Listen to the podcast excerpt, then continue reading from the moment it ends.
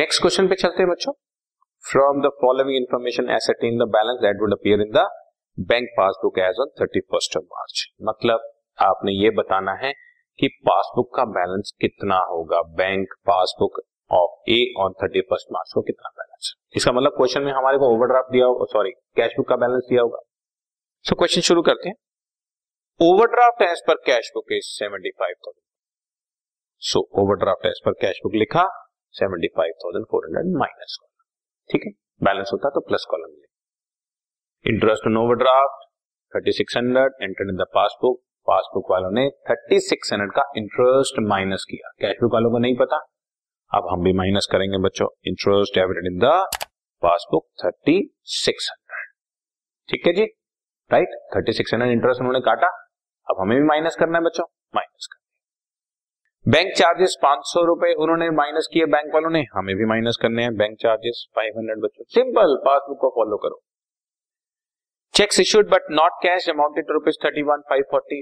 Cash book वालों ने, यानी कि हमने चेक काट कर दिए हैं, लेकिन लोग अभी तक बैंक में पैसा लेने नहीं पहुंचे.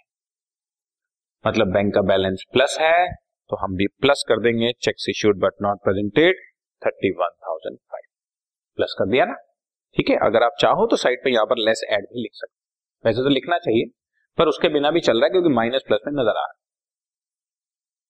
Cheques paid into the bank but not cleared forty two thousand five hundred. मैंने चेक बैंक में डिपॉजिट कराए लेकिन अभी तक बैंक में पैसा ही नहीं पहुंचा तो बैंक का बैलेंस माइनस है, हम भी माइनस कर लेते हैं. Cheques paid into the bank but not credited forty two thousand five hundred. इसी तरह से interest on investment collected by the bank and credited in the passbook twenty six thousand.